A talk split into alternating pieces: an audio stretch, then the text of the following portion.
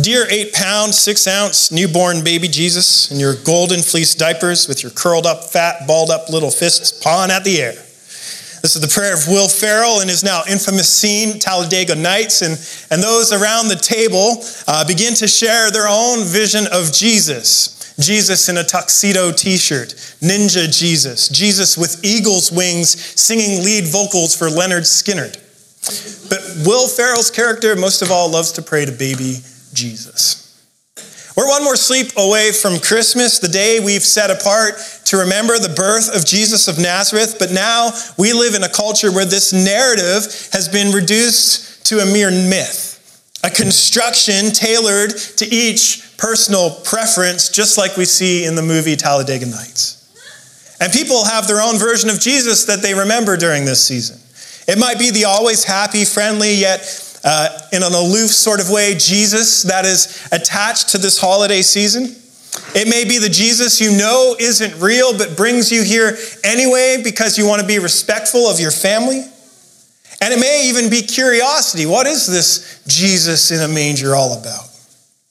And for the season of Advent, our church uh, has been in the Gospel of Luke. And I want to remind us, especially if you're a guest of this morning, that Luke is a historian. He's reporting facts, he's not fabricating fake news. Consider the introduction of his gospel with me. Many have undertaken to draw up an account of the things that have been fulfilled among us, just as they were handed down to us by those who from the first were eyewitnesses and servants of the word. With this in mind, since I myself have carefully investigated everything from the beginning, I too decided to write an orderly account for you, most excellent Theophilus so that you might have certainty about the things you've been taught. You see, Luke was commissioned by a skeptical Roman ruler to write a credible account about the life of Jesus of Nazareth. And after checking his sources, speaking with eyewitnesses, Luke is providing an investigative report. According to Luke, this is history, not fiction. And we can't make up our own version of Jesus then. Because Jesus is not a construction. Jesus of Nazareth is a person born within history. And so for Advent, we've been looking at how the historical account of Jesus being born into this world is filled with joy. Joy is all over the place in his birth narrative. And so today in our passage, joy now rises to the full. It peaks. Jesus is born, and this is the joy of heaven.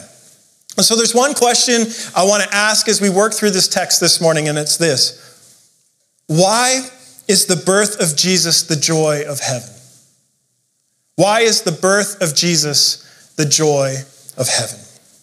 If you have a Bible, open it up to Luke chapter 2. Uh, if you don't own a Bible, please take one of the church Bibles home with you. Everything will also be on the screen behind me. Luke chapter 2, beginning in verse 1. In those days, a decree went out from Caesar Augustus that all the world should be registered. This was the first registration when Quirinius was governor of Syria. And all went to be registered, each to his own town. And Joseph also went up from Galilee, from the town of Nazareth to Judea, to the city of David, which is called Bethlehem, because he was of the house and lineage of David, to be registered with Mary, his betrothed, who is with child. And while they were there, the time came for her to give birth. And she gave birth to her firstborn son and wrapped him in swaddling cloths and laid him in a manger because there was no place for them in the end. In the inn. Caesar Augustus wanted the whole world to know that he was a big deal.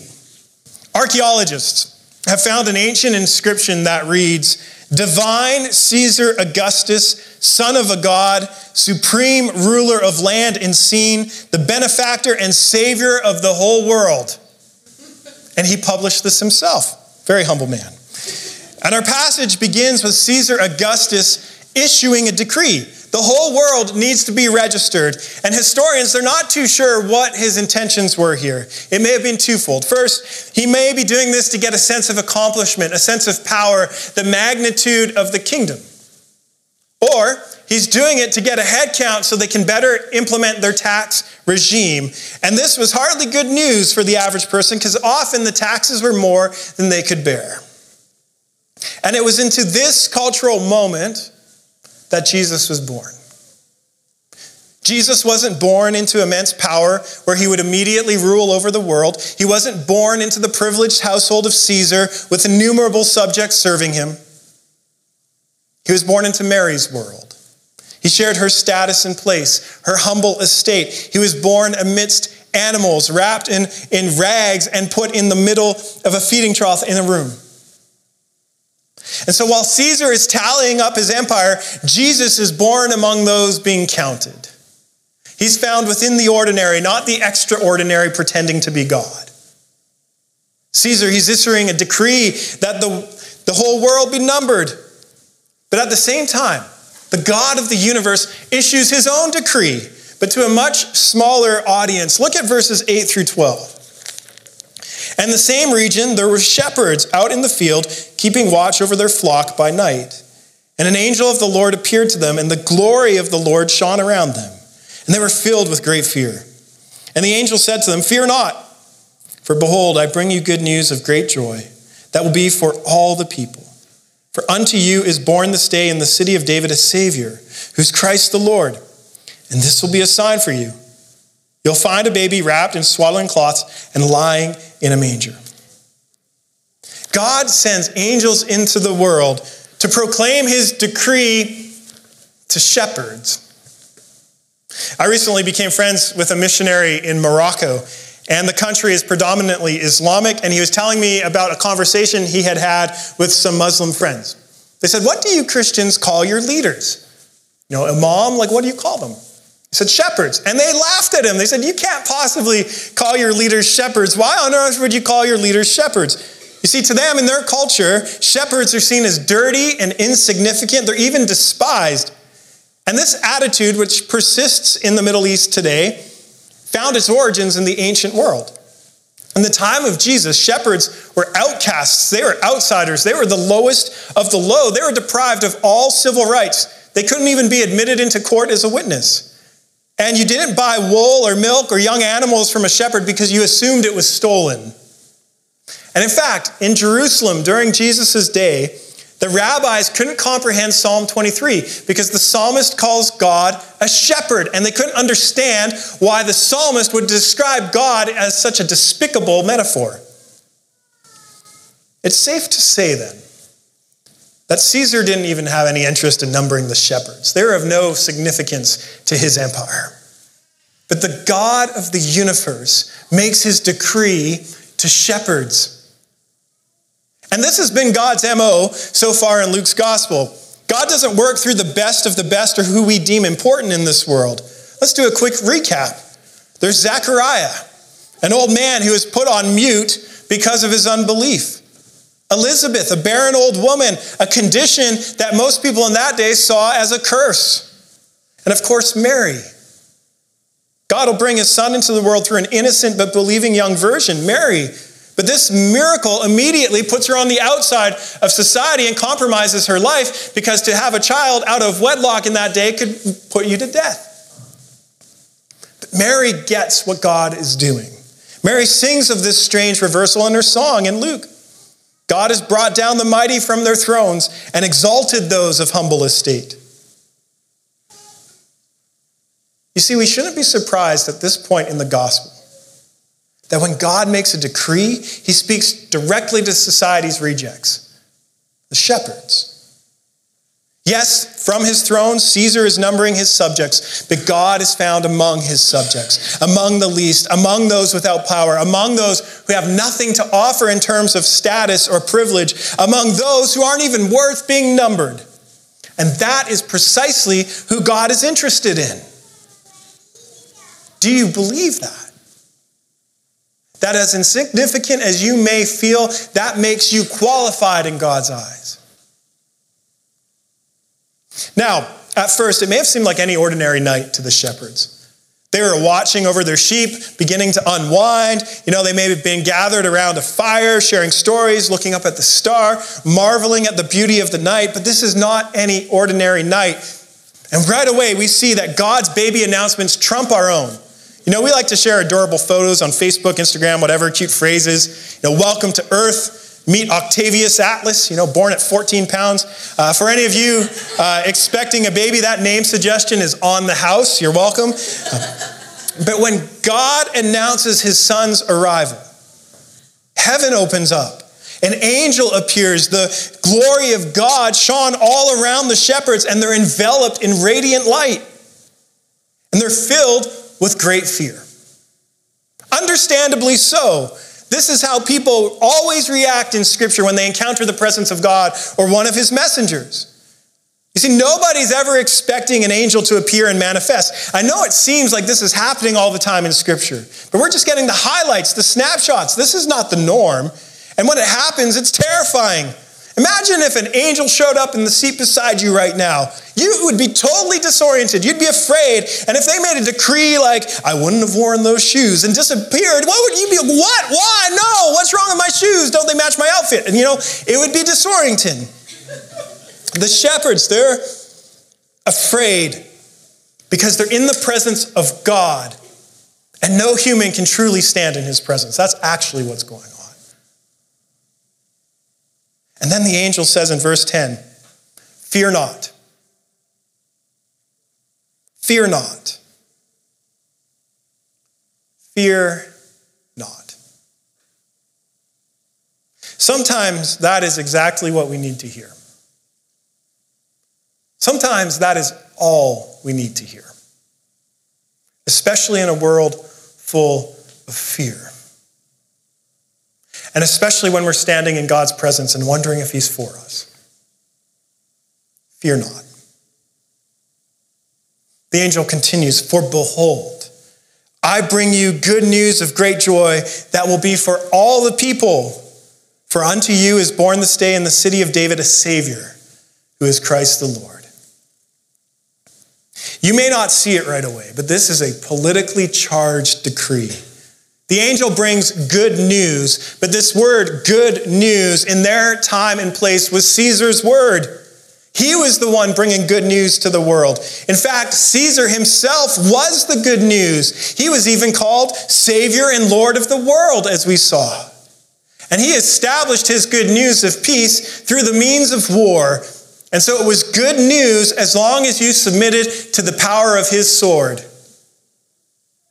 The angel of the Lord declares good news of great joy for all people. It's subversive, it's revolutionary. In some sense, it's rebellion against the status quo of their day. It's a challenge, a direct challenge to the empty gospel of Caesar, the empty good news of the world being changed by a political leader pretending to be God.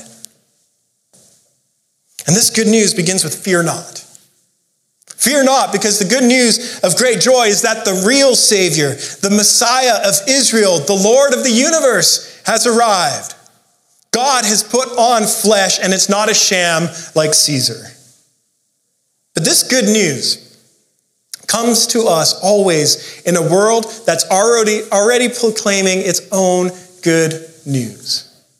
This good news comes to us always in a world that already proclaims its own good news.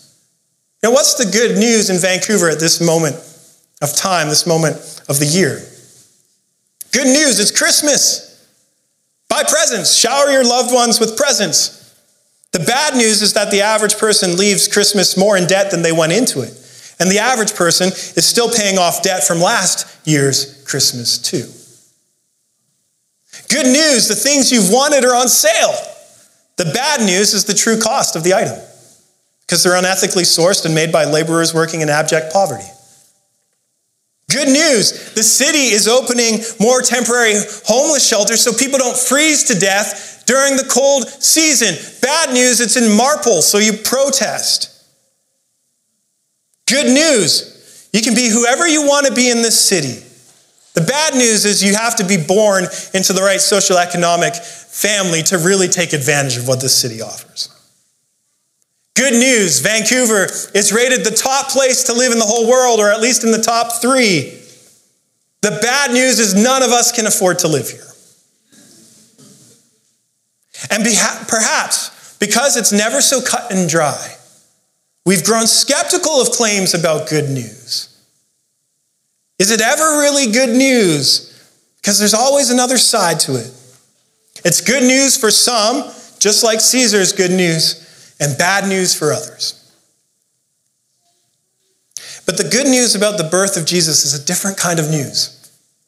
It's not an announcement that comes from within the world or from a king or from a politician. It's announced by angels. It's news from heaven into earth. It's news decreed by God Himself. And it's good news of great joy because a Savior has been born. God has kept His promises. A Savior who is Christ the Lord has appeared. And these three titles, this is the only time in the entire New Testament that they're put together. And they're of great significance Savior, Christ, and Lord. You see, Jesus is not a helper, he's not an assistant, a guru, or a sage. He's not merely a prophet or a leader. He's not an add on or an option. He's not just a nice guy who taught some interesting things many, many years ago. Jesus is a savior. Throughout the Old Testament, only God is described as a savior. A Savior who rescues, a Savior who delivers, a Savior who brings salvation to a hurting, broken world that needs to be saved. And the Savior is also the Christ or the Messiah. And if you're not familiar with this language, here's what it means God has kept his promise. Long ago, God promised his people, Israel, an everlasting king with an everlasting throne. And this king would establish justice and goodness. He would set things right. He would cause peace to flow through the world like a river. This new king would remove all suffering. He would put an end to death. Tears would become non existent in this king's kingdom. But this king, this Messiah, is not just the king of Israel, it turns out. He's also the Lord who reigns over the entire universe. And so he alone has the power to actually follow through on his promise to create a new heavens and a new earth, to create a world where everything is new and set right. You see, the only way any of this is possible for Christ to be Savior, Christ, and Lord is if Jesus is God Himself. And that's precisely who He is. And this news will only be good to the extent that you see that this world needs to be rescued, that this world needs to be delivered and saved, that this world is in desperate need of a do over. Look, I know we made a pretty bleak creative offering video there sharing some of the underbelly statistics of Christmas, but that is part of this season. I don't want to undermine all the good that happens in this season, too, because a lot of beauty does happen. But there's a lot of darkness in this world amidst our celebrating, and we don't eradicate it simply by throwing another festival. This world needs to be rescued. You see, this will only be good news of great joy to the extent that you acknowledge that you can't save yourself. You can't rescue yourself. And no empty promise from any leader or nation is ever going to do it. We need a Savior, which means we need someone to do for us what we cannot do for ourselves. And the good news of great joy is that the world has received this Savior who keeps his promises and who has the power to actually remake the entire world. And as the angel announces this decree, all the angels in heaven can't help but join in the party. I love this. Verse 13 and 14. And suddenly, there was with the angel a multitude of heavenly hosts praising God and saying, Glory to God in the highest, and on earth peace among those whom he's pleased. The angels can't help but worship. When they proclaim this good news, a party busts out. They sing, they praise God, they give glory. The news is so good that we see that God's ultimate aim in this world is joy, is rejoicing, is celebrating. Because a new kind of life is broken into the world finally. A new kind of life is born in that manger eternal life, the life of God Himself.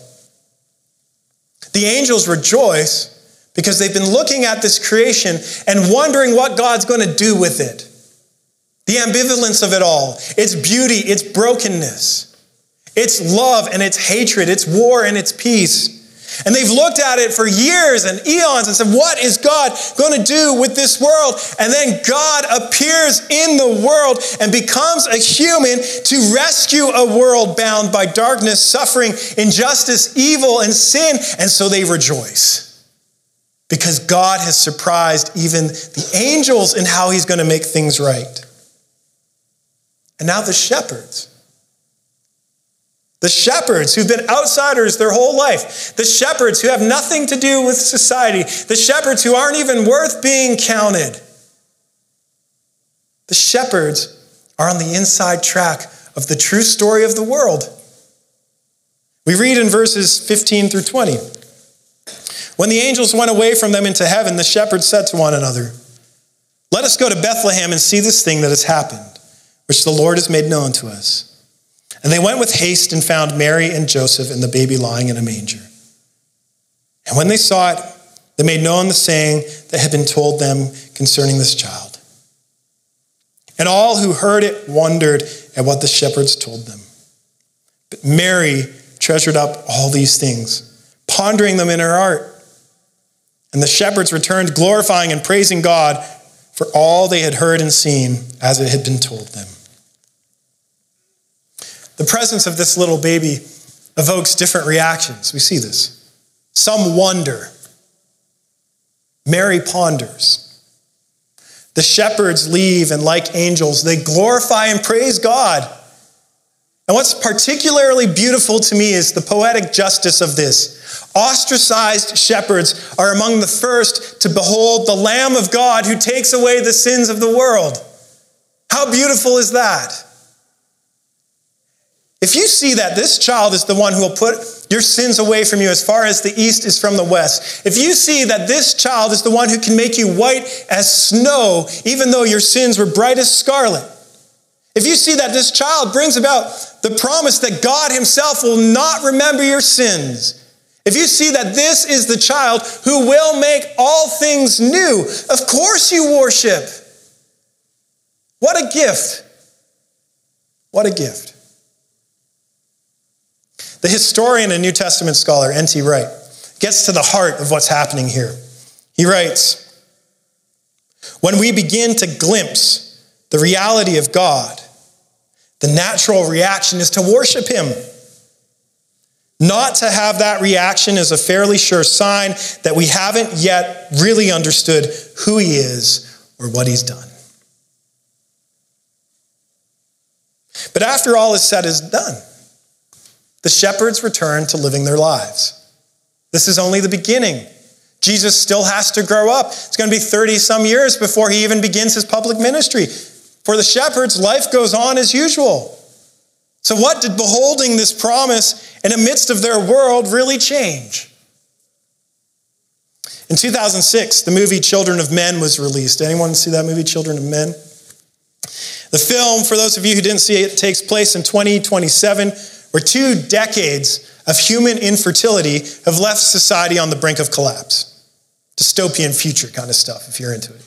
And things are quickly unraveling. Violence is escalating. War is ravaging humanity as impending extinction causes this deep existential angst and despair. All appears to be lost. But then, a child is unexpectedly born to a refugee money, uh, mother, and, and one of the most powerful scenes is toward the end of the movie. The lead character is escorting her through this war zone, and people are seeing a baby for the first time, and the fighting stops. People are in awe and they praise. And the world stands still. But then the fighting continues, the violence resumes. In the same way, we can look at what took place two millennia ago. And for a moment, for a moment, we can stand still and we can wonder and we can have awe. God, in the form of a helpless babe, the Savior of the world, the forgiveness of sins, the hope of eternal justice and peace. The world stands still for a moment, but then it continues moving. The world has continued on. It's not, some, it's not surprising that some people have asked, what did this birth change? How does the birth of Jesus bring us joy in a violent, exploitive, and abusive world? How does the birth of Jesus bring us joy in a nation, in a city, in a global age that has its own good news? News that is good for some and not for many. brings us joy the same way it originally did, the same way it always has. These are the exact conditions of the world that Jesus came into.